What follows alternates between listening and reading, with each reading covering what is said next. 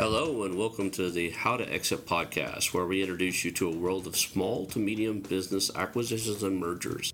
We interview business owners, industry leaders, authors, mentors, and other influencers with the sole intent to share with you what it looks like to buy or sell a business. Let's get rolling.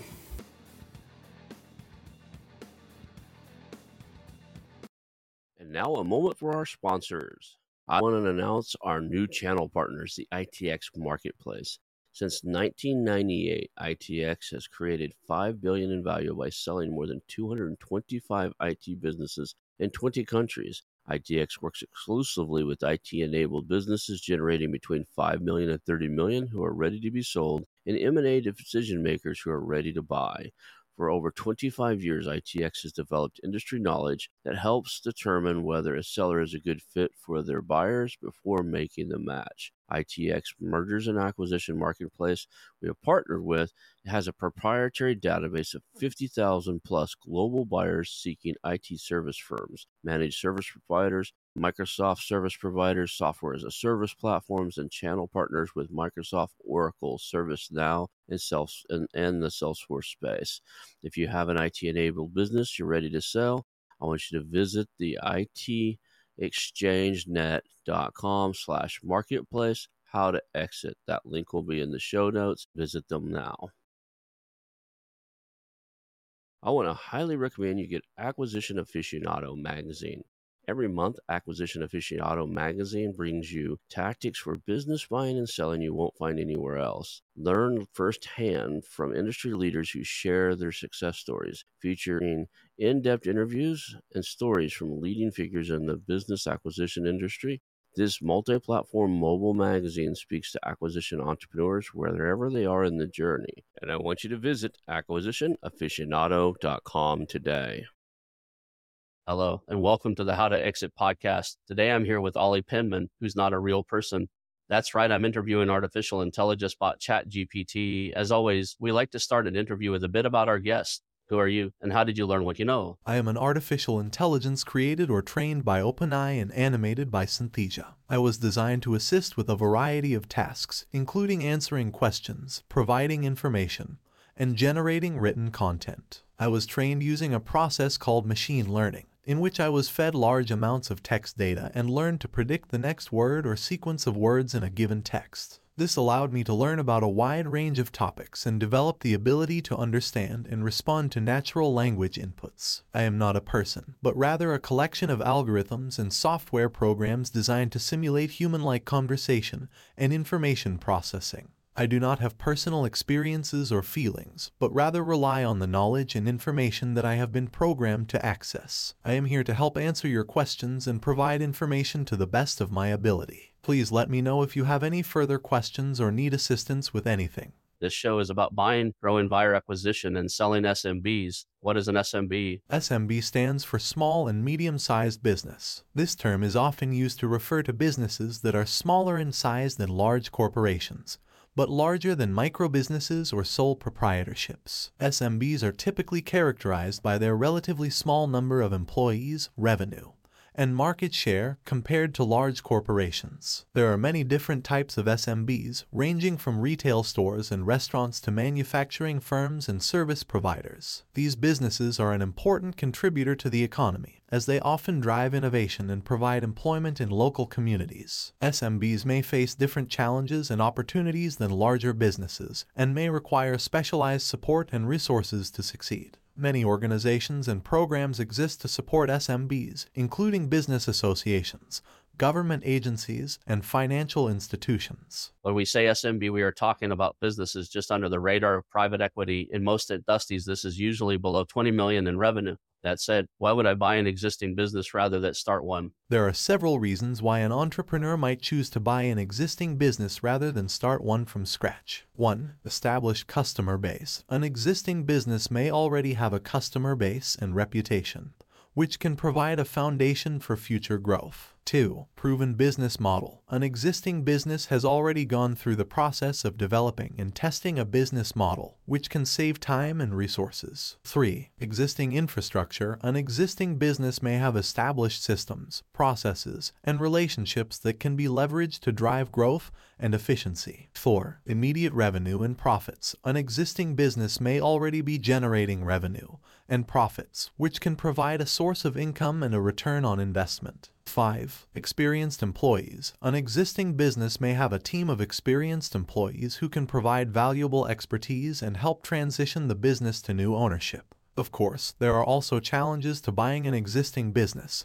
such as the need to integrate the business into your own operations and the potential for hidden issues or liabilities. It is important to carefully research and evaluate the business before making a purchase to ensure that it is a good fit and has the potential for success. What would be a good project outline for acquiring the SMB? Here is a potential project outline for acquiring a small or medium sized business. Step 1 Selection Criteria Identify the key criteria for selecting a target business, such as industry, location, size, financial performance, and growth potential. Step 2 Sourcing Ideas Develop a list of potential target businesses using a variety of sourcing methods such as online marketplaces, industry networks, and advisors. Step 3 Getting the first call with the business owner. Research the target business and its owner to identify common ground and potential points of interest. Reach out to the business owner to introduce yourself and request a call or meeting. Step 4 Rapport Building. During the first call or meeting, focus on building rapport and trust with the business owner by listening actively, asking open ended questions,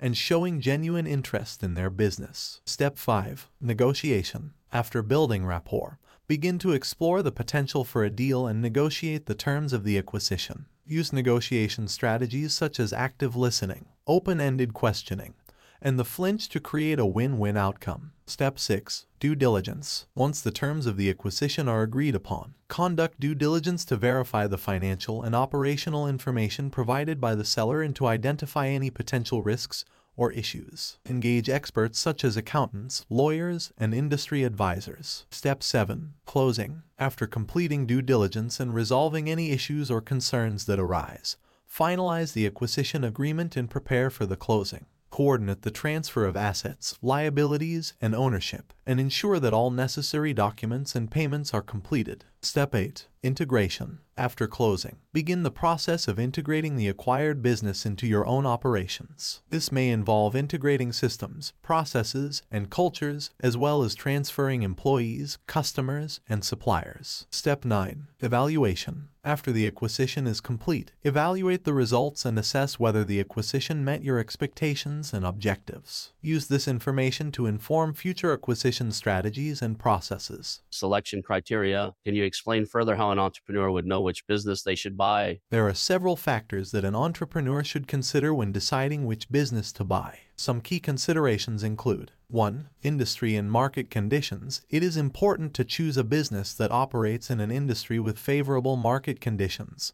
such as strong demand, growth potential, and a favorable competitive landscape. 2. Financial performance. Look for a business with a track record of stable and growing revenues and profits, as well as a healthy balance sheet. 3. Growth potential. Consider the potential for growth and expansion in the business, such as through new products or markets. 4. Management team. Evaluate the skills and experience of the business's management team, as well as their vision for the future of the business. 5. Fit with your own skills and experience. Choose a business that aligns with your own skills, experience, and interests, as this can increase your chances of success. 6. Location. Consider the location of the business and whether it is accessible and convenient for you and your customers. Ultimately, the best business to buy will depend on your specific goals and circumstances. It is important to carefully research and evaluate your options to find a business that meets your needs and has the potential for success. You say fit with your own skills and experience. Have you heard of the Japanese concept of ikigai and can you explain it?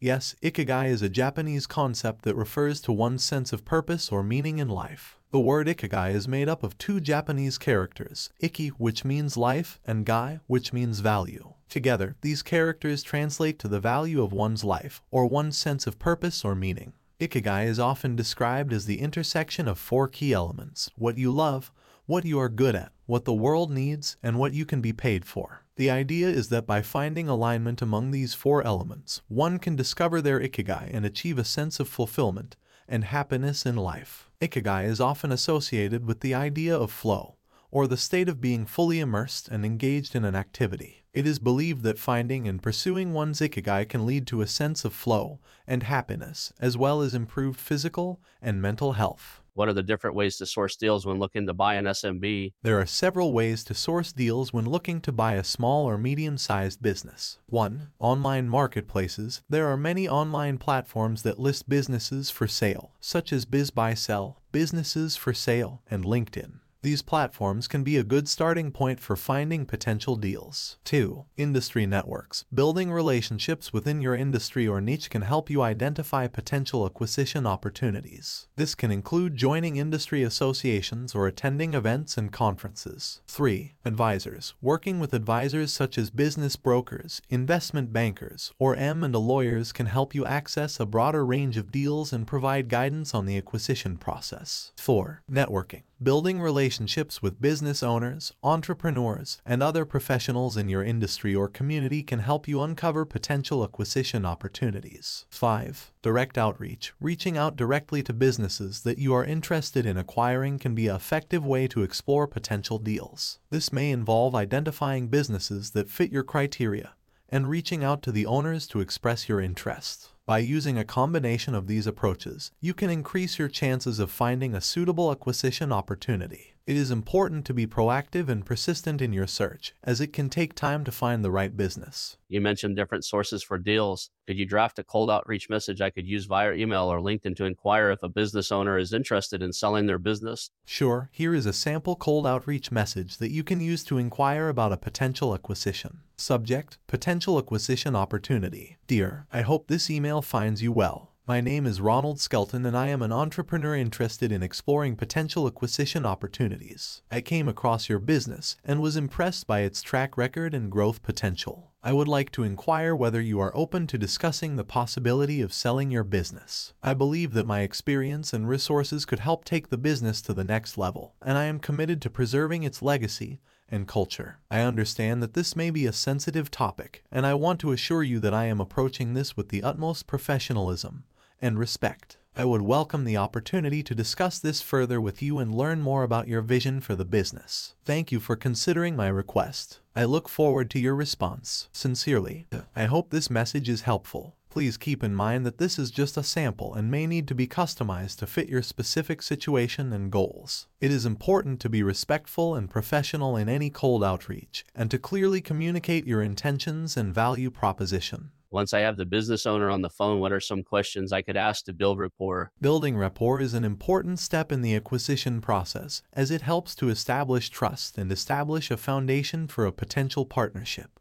Here are some questions you might consider asking to build rapport with a business owner. 1. How did you get started in this business? 2. What do you enjoy most about running this business? 3. What are some of the biggest challenges you have faced in running this business? 4. What are your long-term goals for the business? 5. What do you see as the biggest opportunities for growth and expansion in the business? 6. What has been your proudest achievement as a business owner? Asking open-ended questions that allow the business owner to share their story and perspective can help to build a connection and establish common ground. It is also important to listen actively and show genuine interest in what the business owner has to say. This can help to establish trust and create a positive foundation for further discussions. I guess the next step is negotiation. What are some tips and resources I could use to learn to be a good negotiator? Effective negotiation is an important skill for any entrepreneur and can be especially valuable in the process of acquiring a business. Here are some tips and resources that you might find helpful in learning to be a good negotiator. 1. Know your goals. Clearly define what you want to achieve through the negotiation and focus on your key priorities. 2. Understand the other side. Try to see the situation from the other party's perspective and consider their needs and motivations. 3. Prepare thoroughly. Research the business and industry and gather data and information that can support your negotiation position. 4. Communicate effectively. Use clear and concise language and try to establish a respectful and professional dialogue. 5. Be open to compromise. Be willing to give and take and look for mutually beneficial solutions. There are also many resources available that can help you develop your negotiation skills, such as books, courses, and workshops. Some popular books on negotiation include Getting to Yes by Roger Fisher and William Ury, and Never Split the Difference by Chris Voss. You may also find it helpful to seek the guidance of an experienced mentor or advisor who can provide guidance and feedback on your negotiation skills. You mentioned Chris Voss's book, Never Split the Difference. I've interviewed one of his coaches and love his work. Can you summarize that book and his steps of negation in detail? Never Split the Difference. Negotiating as if your life depended on it is a book written by Chris Voss, a former FBI hostage negotiator. In the book, Voss outlines his approach to negotiation, which is based on the principles of empathy, rapport building, and effective communication. Here are some key concepts and strategies from the book. 1. Empathize. Empathizing with the other party involves understanding their perspective and trying to see the situation from their point of view. This can help you to identify their needs and concerns and to develop mutually beneficial solutions. 2. Build rapport. Building rapport involves establishing a connection and sense of trust with the other party. Voss recommends using mirroring, labeling, and calibrated questioning to build rapport and establish a collaborative relationship. 3. Use effective communication. Voss emphasizes the importance of using clear and concise language, avoiding jargon, and being aware of nonverbal cues in communication. He also recommends using the black swan technique, which involves asking open-ended questions that prompt the other party to reveal their underlying concerns and motivations. 4. Negotiate based on interests, not positions. Voss advises focusing on the underlying interests and needs of the other party rather than their stated positions or demands. By identifying these interests and finding ways to meet them, you can create win-win solutions that address the needs of both parties. 5. Use the flinch. The flinch is a technique that involves making an initial offer that is slightly lower than your target, in order to prompt the other party to counter with a higher offer. This can help to create a sense of momentum and momentum and encourage the other party to compromise. 6. By using these strategies and techniques, you can improve your negotiation skills and achieve better outcomes in a variety of situations. What is mirroring, labeling, and calibrated question? Mirroring, labeling, and calibrated questioning are techniques that can be used to build rapport and establish a collaborative relationship with the other party in a negotiation. Here is a brief overview of each technique. Mirroring. Mirroring involves repeating or mimicking the other party's words or body language in order to establish a sense of connection and similarity. For example, if the other party speaks slowly and calmly, you might adopt a similar pace and tone in your own communication. Labeling. Labeling involves acknowledging and naming the emotions or concerns that the other party is expressing.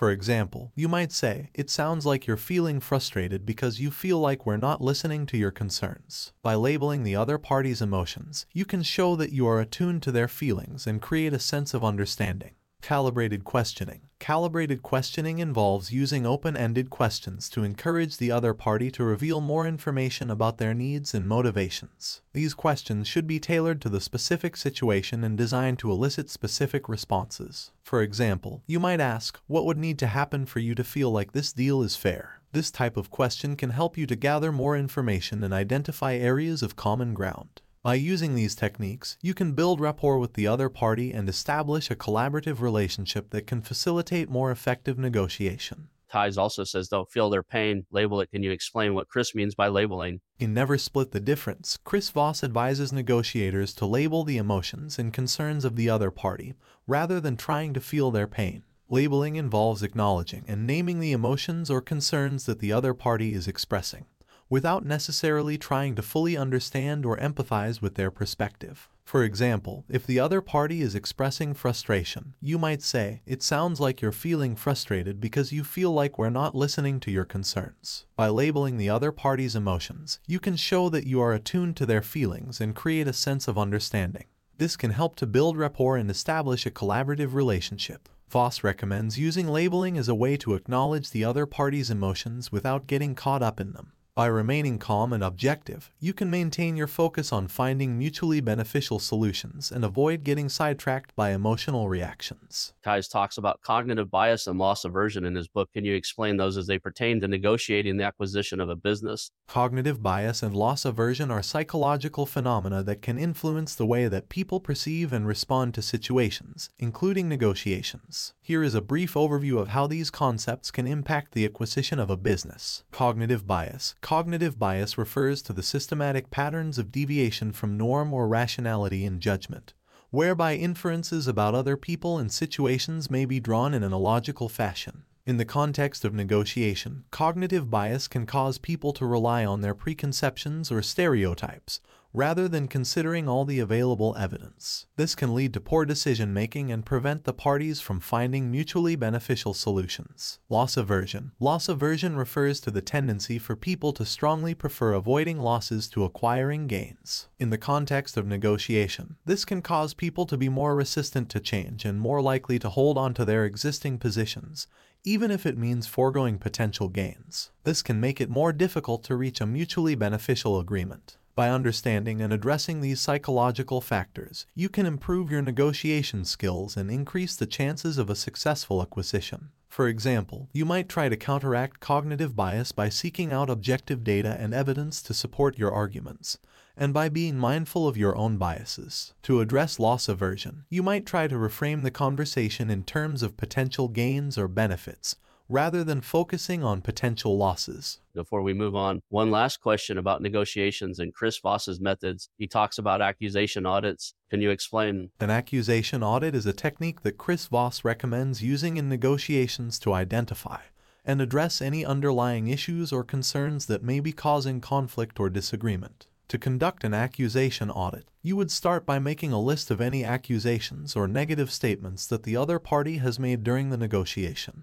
These might include statements like you're not being fair, you're not listening to me, or you're trying to take advantage of me. Next, you would review the list and try to identify any common themes or underlying issues that these accusations might be pointing to. For example, the other party might be expressing a concern about fairness or a feeling of being unheard or disrespected. Finally, you would address these underlying issues directly by acknowledging and addressing the concerns that have been raised. For example, you might say, I understand that you feel like we're not being fair. Let's talk about what fairness means to each of us and see if we can find a solution that works for both of us. By conducting an accusation audit, you can identify and address any underlying issues that may be causing conflict or disagreement in the negotiation and work towards finding mutually beneficial solutions. Can you give me a list of ideas that would be accusations or negative statements that the selling party might have during negotiation of acquiring their business? Here is a list of potential accusations or negative statements that the selling party might make during the negotiation of acquiring their business. 1. You're not offering a fair price. 2. You're trying to take advantage of me. 3. You don't understand the value of my business. 4. You're not offering enough support during the transition. 5. You're not respecting my employees or customers. 6. You're not addressing my concerns or needs. 7. You're not being transparent or honest with me. 8. You're not considering the long-term potential of the business. These types of accusations or negative statements can arise for a variety of reasons and may be based on the seller's concerns, needs, or motivations. By conducting an accusation audit and addressing these underlying issues directly, you can work towards finding mutually beneficial solutions and building a collaborative relationship with the seller. Chris named his firm the Black Swan Group. What is the concept of the black swan in this context and how do we find it? In Never Split the Difference, Chris Voss uses the concept of the black swan to refer to unexpected or unforeseen events or developments that can have a significant impact on negotiations or other business situations. The term black swan comes from the idea that, for many years, people believed that all swans were white, because that was the only color of swan that they had ever seen. However, the discovery of black swans in Australia in the 18th century demonstrated that this belief was not necessarily true. In this context, a black swan event is something that is unexpected and outside the realm of normal expectations. In negotiations, black swan events can be difficult to anticipate or prepare for, but they can also present opportunities for creative thinking and problem solving. Voss advises negotiators to be on the lookout for black swan events and to be ready to adapt their approach as needed in order to find mutually beneficial solutions. To find black swan events, Voss recommends using calibrated questioning and other techniques to encourage the other party to reveal more information about their needs, motivations, and expectations. By gathering as much information as possible, you can be better prepared to identify and respond to unexpected developments as they arise. Ronald Skelton. Should negotiations be done on the phone, Zoom, or in person? And what is the 738 55% rule? The 738 55% rule is a principle of effective communication that suggests that people are influenced more by nonverbal cues than by the words that are spoken. According to this rule, the relative impact of nonverbal cues on communication is as follows. 7% of the message is conveyed through words. 38% of the message is conveyed through tone of voice. 55% of the message is conveyed through body language. This means that when you are communicating with someone, the words you use are only a small part of the message that you are conveying. The tone of voice and body language that you use can also have a significant impact on how your message is perceived and interpreted. By being aware of the 738-55% rule, you can improve your communication skills by paying attention to your nonverbal cues and making sure that they are congruent with your words. This can help you to effectively convey your message and build rapport with others. The 738-55% rule suggests that nonverbal cues, such as body language and tone of voice, play a significant role in communication. Therefore, it is generally best to conduct negotiations in person or via video conference, rather than over the phone, in order to take advantage of these nonverbal cues and facilitate more effective communication. In-person negotiations allow you to see the other party's body language and facial expressions, which can help you to gauge their reactions and understand their perspective. Video conference negotiations offer a similar level of visual communication, although some of the subtle nonverbal cues may be lost. Phone negotiations, on the other hand, rely solely on words and tone of voice and do not provide any visual cues. This can make it more difficult to build rapport and establish a collaborative relationship and may lead to misunderstandings or miscommunications. Ultimately, the decision of whether to conduct negotiations in person, via video conference, or over the phone will depend on the specific circumstances and the preferences of the parties involved. I love the process of negotiations, but we must move on. I guess before I could negotiate, I'd need to know what the business is worth. Explain the valuation process when buying or selling a SMB. The valuation process is the process of determining the value of a small or medium-sized business when buying or selling it. The value of a business is typically based on a combination of its financial performance, assets, liabilities, and market conditions. There are several methods that can be used to value a business, including one earnings multiple method. This method involves calculating the value of a business by multiplying its earnings by a certain multiple, such as a price to earnings ratio. This method is often used for businesses with a track record of stable earnings. 2 Net Asset Value Method. This method involves calculating the value of a business by adding up the value of its assets and subtracting its liabilities. This method is often used for businesses with a lot of tangible assets. 3 Market Comparable Method. This method involves comparing the business to similar businesses that have been recently bought or sold, and using those transactions as a benchmark to value the business. 4 Discounted Cash Flow Method. This method involves projecting the future cash flows that the business is expected to generate, and then discounting those cash flows back to present value to determine the business's value. This method is often used for businesses with high growth potential. Five other methods. There are several other methods that can be used to value a business, such as the dividend discount model, the residual income model, and the net present value method. The valuation process is often complex and requires the input of experienced professionals, such as accountants, financial advisors, and valuation experts. It is important to carefully consider the various methods and factors that can impact the value of a business in order to arrive at a fair and accurate valuation. Explain discounted cash flow valuation and include equations. The discounted cash flow method is a method of valuing an asset or business by estimating the future cash flows it is expected to generate and discounting them back to present value. The idea behind the DCF method is that the value of an asset is equal to the sum of its future cash flows, discounted at an appropriate rate to reflect the time value of money and the level of risk associated with the asset. Here is the basic equation for the DCF method. DCF value equals CFT divided by T, where CFT equals cash flow and period T, R equals discount rate, T equals time period. The discount rate is a key factor in the DCF method, as it reflects the required rate of return that investors expect to receive for investing in the asset. The higher the discount rate, the lower the present value of the cash flows. To use the DCF method, you would need to estimate the future cash flows that the asset is expected to generate, and then apply a discount rate to those cash flows to calculate the present value. The resulting value is the DCF value of the asset. The DCF method is often used to value businesses with high growth potential, as it takes into account the future cash flows that the business is expected to generate. However, the accuracy of the DCF method depends on the accuracy of the assumptions used to estimate the future cash flows and the discount rate. Expand on residual income model valuation. The residual income model is a method of valuing a business that is based on the concept of residual income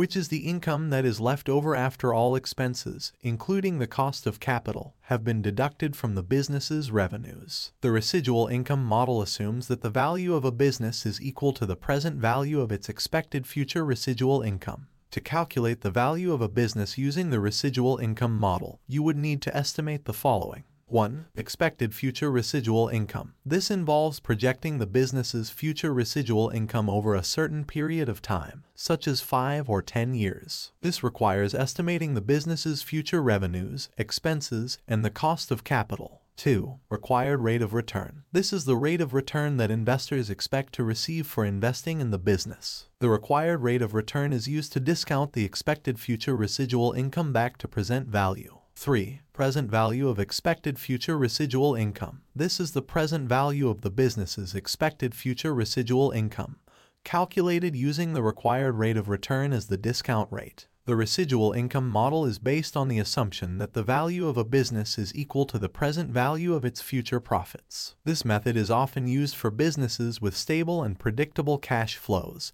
such as mature companies with stable earnings. Maybe I got ahead of myself. There's a lot of info I need to value a company that must come from due diligence. Can we talk about what it looks like? Sure. Due diligence is the process of thoroughly evaluating a business before making an acquisition or investment. It is an important step in the process of acquiring a business as it helps to identify any potential risks or issues that may impact the value or performance of the business. There are several types of due diligence that an entrepreneur might conduct when evaluating a business, including 1. Financial due diligence. This involves reviewing the business's financial records, including its income statements, balance sheets, and cash flow statements to assess its financial health and performance. 2. Operational due diligence. This involves evaluating the business's operations, including its systems, processes, and management practices to identify any areas for improvement or potential risks. 3. Legal due diligence. This involves reviewing the business's legal documents and contracts, as well as any legal issues or disputes that may impact the business. 4. Commercial due diligence. This involves assessing the business's market and competitive environment, including its customers, competitors, and industry trends. Conducting due diligence typically involves reviewing a wide range of documents and information, as well as conducting interviews with the business's management and employees. It is important to be thorough and carefully review all relevant information to ensure that you have a complete understanding of the business and any potential risks or issues. What documents would I review for financial due diligence? Financial due diligence is the process of reviewing and evaluating a company's financial information and records in order to assess its financial health and performance. This is typically done in the context of a potential merger, acquisition, or investment in the company. Here are some of the documents that you might review as part of financial due diligence. 1. Financial statements. This includes the income statement, balance sheet, and statement of cash flows. These documents provide an overview of a company's financial position, performance, and cash flow. 2. Accounting records. This includes the general ledger, accounts receivable and payable, and other supporting documents. These records provide more detailed information about a company's financial transactions and can help to verify the accuracy of the financial statements. 3. Budget and forecast documents. These documents outline a company's financial expectations and plans for the future and can help to identify potential risks and opportunities. 4. Contracts and agreements. This includes any contracts or agreements related to the company's operations, such as supplier contracts, leases, and loan agreements. 5. Tax returns. Reviewing a company's tax returns can provide insight into its financial performance and can help to identify any potential tax liabilities. 6. Other relevant financial documents. This may include documents such as insurance policies, pension plans, and employee benefit plans, which can have an impact on a company's financial health and performance. You said step two is operational due diligence. Can you explain operational due diligence? Operational due diligence is the process of reviewing and evaluating a company's operations, processes, and systems in order to assess its efficiency, effectiveness, and risk profile. This is typically done in the context of a potential merger, acquisition, or investment in the company. During operational due diligence, you might review the following areas. 1. Management team. This includes evaluating the skills, experience, and track record of the company's management team, as well as their succession plans. 2. Organizational structure. This involves reviewing the company's organizational chart, job roles, and responsibilities to understand how the company is structured and how work is delegated. 3. Business processes. This includes reviewing the company's key business processes, such as sales, marketing, production, and customer service, to assess their efficiency and effectiveness. 4. Information technology. This involves reviewing the company's systems, infrastructure, and security measures to assess their capabilities and risks. 5. Suppliers and customers. This includes evaluating the company's relationships with its suppliers and customers, including the quality and diversity of these relationships. 6. Compliance and risk management. This involves reviewing the company's compliance with relevant laws, regulations, and industry standards, as well as its risk management policies and procedures. 7. Quality control and assurance. This includes reviewing the company's quality control and assurance processes to ensure that its products or services meet the required standards. By conducting operational due diligence, you can gain a better understanding of a company's operations, identify potential risks and issues, and assess its potential for growth and success. I hope this helps to explain what operational due diligence is. Let me know if you have any additional questions or need further clarification. What is legal due diligence and what should be reviewed? Legal due diligence is the process of reviewing a business's legal documents and contracts, as well as any legal issues or disputes that may impact the business as part of the acquisition process. It is an important step in the due diligence process as it helps to identify any potential legal risks or liabilities that may impact the value or performance of the business. During legal due diligence, the following types of documents and information should be reviewed. 1. Corporate documents. This includes articles of incorporation, bylaws, shareholder agreements, and any other documents related to the business's corporate structure and governance. 2. Contracts. Review any contracts that the business has entered into, including leases, employment agreements, supplier agreements, and customer contracts. 3. Intellectual property. Evaluate the business's intellectual property, including trademarks, patents, and copyrights, and ensure that they are properly registered and protected. 4. Litigation and disputes. Review any litigation or disputes that the business is involved in, including any pending or threatened legal action. 5. Regulatory compliance. Ensure that the business is in compliance with all relevant laws and regulations, including those related to employment, health and safety, and environmental protection. It is important to thoroughly review all relevant legal documents and information to ensure that you have a complete understanding of the business's legal risks and liabilities. You may also want to consider seeking the guidance of legal counsel to help with the legal due diligence process. Can you explain commercial due diligence? Commercial due diligence is the process of assessing a business's market and competitive environment, including its customers, competitors, and industry trends as part of the acquisition process. It is an important step in the due diligence process as it helps to understand the business's position in the market and identify any potential risks or opportunities. During commercial due diligence, the following types of information should be reviewed. 1. Customer base. Evaluate the business's customer base, including its size, demographics, and loyalty. 2. Competitors. Research the business's competitors, including their market share, pricing, and differentiating factors. 3. Industry trends. Analyze industry trends, including market size and growth potential, as well as any regulatory or technological changes that may impact the industry. 4. Market demand. Assess the level of demand for the business's products or services and whether it is likely to grow or decline in the future. 5. Sales and marketing. Review the business's sales and marketing strategies, including its channels and tactics, to understand its approach to customer acquisition and retention. By conducting commercial due diligence, you can gain a better understanding of the business's market position and competitive landscape and identify any potential risks or opportunities. This can help you make informed decisions about the acquisition and develop a plan for future growth. Okay, we've done our due diligence, have an idea of value.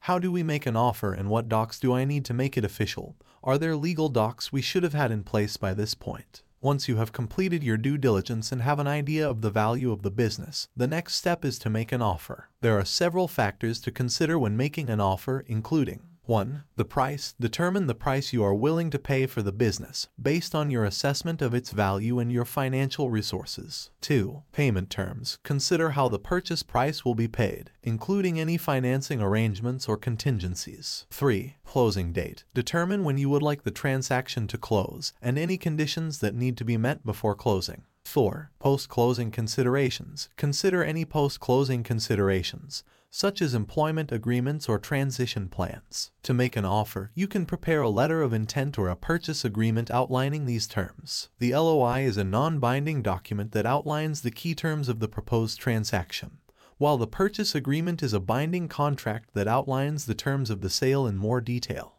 It is important to have legal counsel review any offer documents to ensure that they are legally sound and protect your interests. You may also want to consider having any agreements reviewed by an accountant or financial advisor to ensure that they are financially feasible. Some sellers ask for an NDA. What is that and should I sign one? A non-disclosure agreement is a legal document that protects confidential information from being disclosed to third parties. NDAs are often used when one party is considering acquiring a business and needs to review sensitive information about the business, such as financial records or proprietary processes. Signing an NDA can help to protect the seller's confidential information and establish trust during the acquisition process. However, it is important to carefully review the NDA before signing it to ensure that it is fair and reasonable and does not impose undue restrictions on you. If you are considering signing an NDA, you may want to consider the following factors. 1. Scope. Make sure that the NDA clearly defines the scope of the confidential information that is being protected and what is excluded. 2. Duration. Consider the length of time that the NDA will remain in effect and whether it is appropriate given the nature of the information being shared. 3. Exclusions. Look for any exclusions or exceptions to the NDA, such as information that is already publicly known or that you are required to disclose by law. 4. Restrictions. Be mindful of any restrictions on your use of the confidential information, such as limitations on sharing it with others or using it for a specific purpose. By carefully reviewing the NDA and negotiating any necessary changes, you can ensure that it is fair and protects your interests while also allowing you to review the necessary information to make an informed decision about the acquisition. Now we are ready to close. What are the steps to closing and what documents are likely needed? The closing process is the final step in the process of acquiring a business. It involves completing any outstanding tasks, signing the necessary documents, and transferring ownership of the business. Here are the steps typically involved in closing an acquisition. 1. Review and sign the purchase agreement. Review the final version of the purchase agreement, including any negotiated changes, and sign it to make the sale official. 2. Transfer ownership. Transfer ownership of the business to the buyer, including any assets, intellectual property, and contracts. 3. Pay the purchase price. Pay the purchase price, either in a lump sum or according to the payment terms outlined in the purchase agreement. 4. Obtain any necessary approvals. Obtain any necessary approvals from regulatory bodies or other third parties, such as government agencies or lenders. 5. Complete any outstanding tasks. Complete any outstanding tasks such as transferring leases or obtaining insurance coverage, to ensure that the business is ready for the transition. 6. Hand over the keys. Hand over any physical keys or other assets to the buyer and provide access to any digital assets or accounts. To complete the closing process, you will need to sign and exchange a variety of documents, including the purchase agreement, any financing documents, and any transfer documents related to the assets or intellectual property being transferred. It is important to have legal counsel review these documents to ensure that they are legally sound and protect your interests. We closed, we own it. You said the next step is integration. Explain integration. Integration is the process of integrating the acquired business into your existing operations. It typically involves the following steps 1. Assessing the business. Evaluate the business's strengths and weaknesses and assess how it fits into your overall strategy and goals. 2. Developing a plan. Develop a plan for integrating the business, including any necessary changes to systems, processes, or personnel. 3. Communicating with employees. Communicate with the employees of the acquired business to ensure that they understand the changes and what is expected of them. 4. Implementing changes. Implement the changes outlined in the integration plan, including any necessary training or support for employees. 5. Tracking progress. Track the progress of the integration and make any necessary adjustments to the plan. Integration can be a complex and time-consuming process, and it is important to approach it carefully and systematically. By developing a clear plan and communicating effectively with employees, you can ensure a smooth transition and maximize the value of the acquisition. What if this is our first and only business? Explain this, but only include steps that are unique because it's our first and only business. Sure, if this is your first business, there are a few steps involved in integrating the acquired business that may be unique to your situation. Here are some steps you might take in integrating your first business acquisition. 1. Setting up systems and processes. Set up systems and processes to support the operation of the business, such as accounting, payroll, and HR. This may involve selecting and implementing software or hiring additional staff. 2. Building a team. If you do not already have a team in place, you will need to build one to support the operation of the business. This may involve hiring employees or contractors, or retaining key employees from the acquired business. 3. Establishing a brand and marketing strategy. If you are acquiring a business with an established brand and customer base, you will need to consider how to integrate the brand and marketing efforts into your overall strategy. If the business does not have an established brand, you will need to develop one and create a marketing plan to attract customers. 4. Developing a plan for growth. As a first-time business owner, you will likely have a long-term vision for the business. Consider how the acquisition fits into your overall plan for growth and develop a roadmap for achieving your goals. By following these steps and seeking the guidance of advisors or mentors, you can ensure a smooth integration process and set the foundation for future growth. What do you mean by evaluation as the last step of an acquisition? Evaluation is the process of reviewing the results of an acquisition to determine its success and identify any areas for improvement. It is an important step in the acquisition process as it helps you understand the impact of the acquisition on your business and identify any areas for improvement. To evaluate the success of an acquisition, you should consider the following factors. 1. Financial performance. Review the financial performance of the acquired business, including its revenue, profit margins, and cash flow. Compare these metrics to your expectations and to the performance of the business before the acquisition. 2. Strategic fit. Assess how the acquired business fits into your overall strategy and goals. Consider whether the acquisition has helped you to achieve your desired outcomes, such as expanding your product line or entering a new market. 3. Integration. Evaluate the success of the integration process, including any changes to systems, processes, or personnel. Identify any challenges or issues that arose during the integration process and consider how they could be addressed in future acquisitions. 4. Customer and employee satisfaction.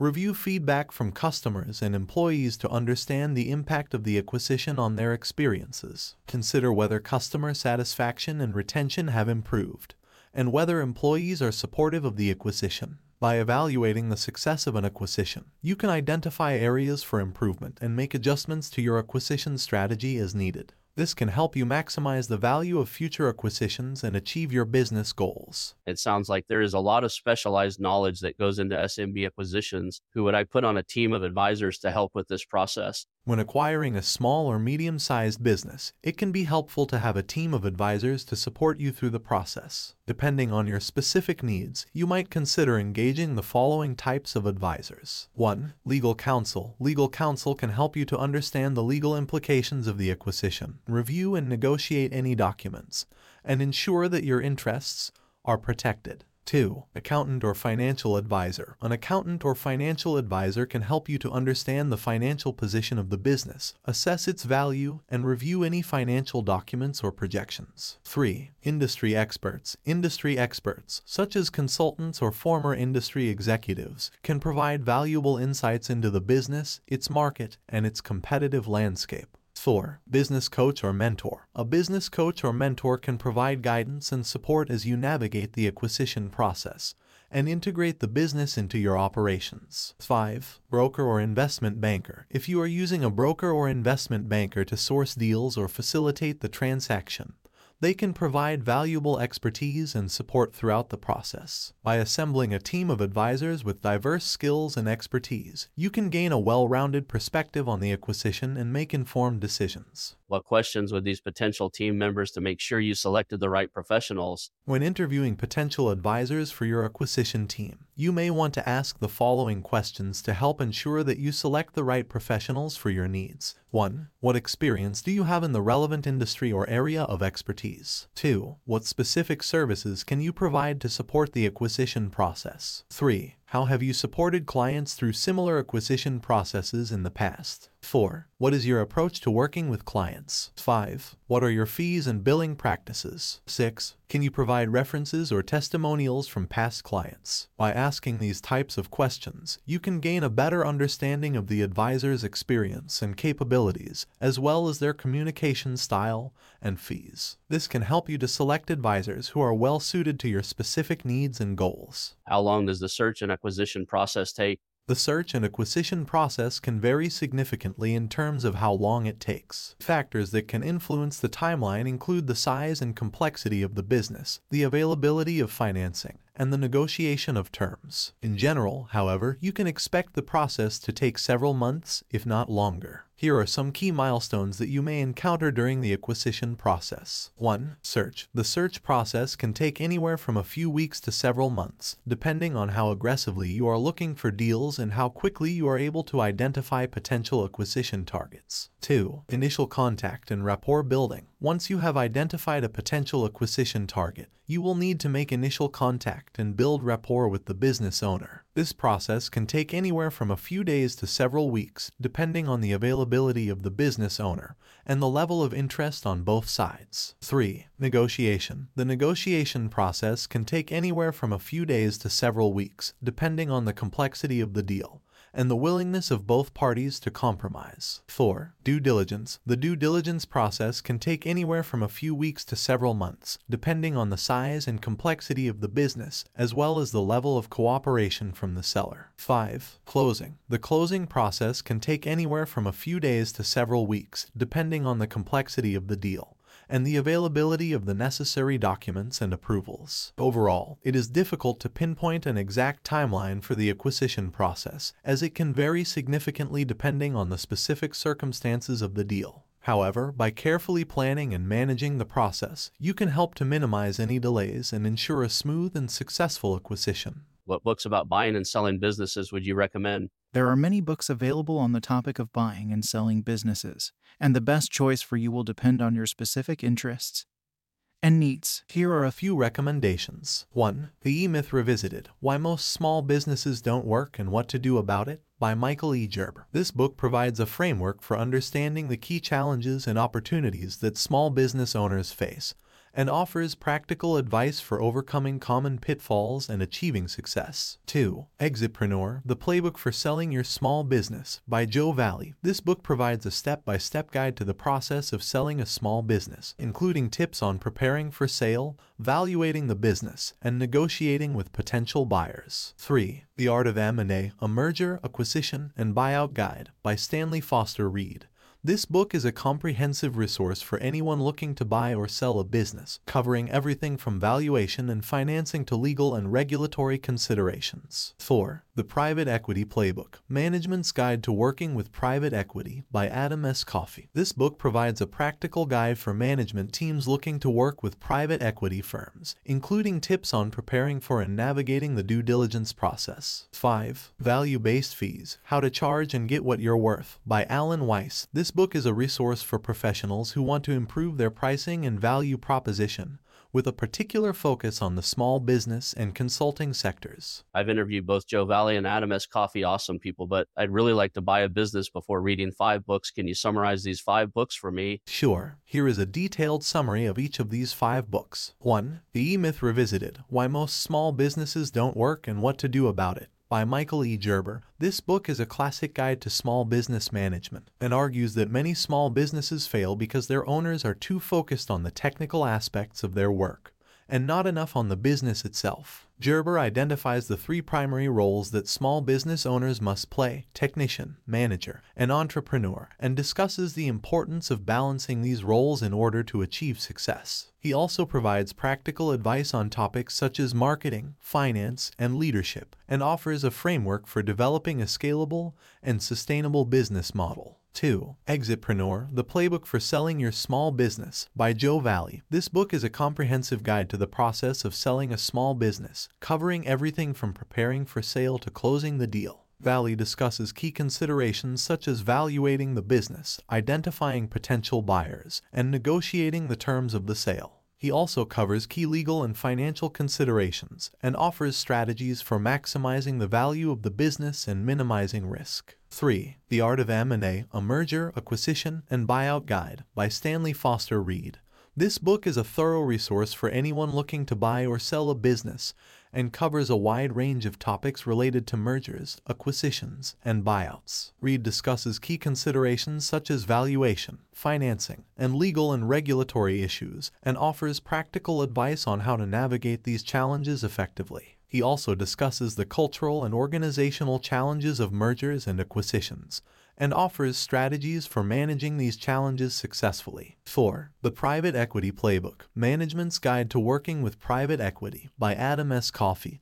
This book is a practical guide for management teams looking to work with private equity firms and provides insights into the private equity process and the key considerations and challenges that management teams face. Coffey discusses topics such as preparing for due diligence, negotiating the terms of the deal, and integrating the business with the private equity firm's portfolio. He also offers strategies for building a successful partnership with private equity and discusses common pitfalls to avoid. 5. Value Based Fees How to Charge and Get What You're Worth by Alan Weiss. This book is a resource for professionals who want to improve their pricing and value proposition and offers practical strategies for setting fees, communicating value, and negotiating with clients. Weiss discusses the principles of value based pricing and offers practical examples and case studies to illustrate how these principles. Wow, we've covered a lot today. Thank you for teaching me about buying a SMB. You're welcome. I'm glad that I could help. If you have any other questions or need further guidance on the process of acquiring a small or medium sized business,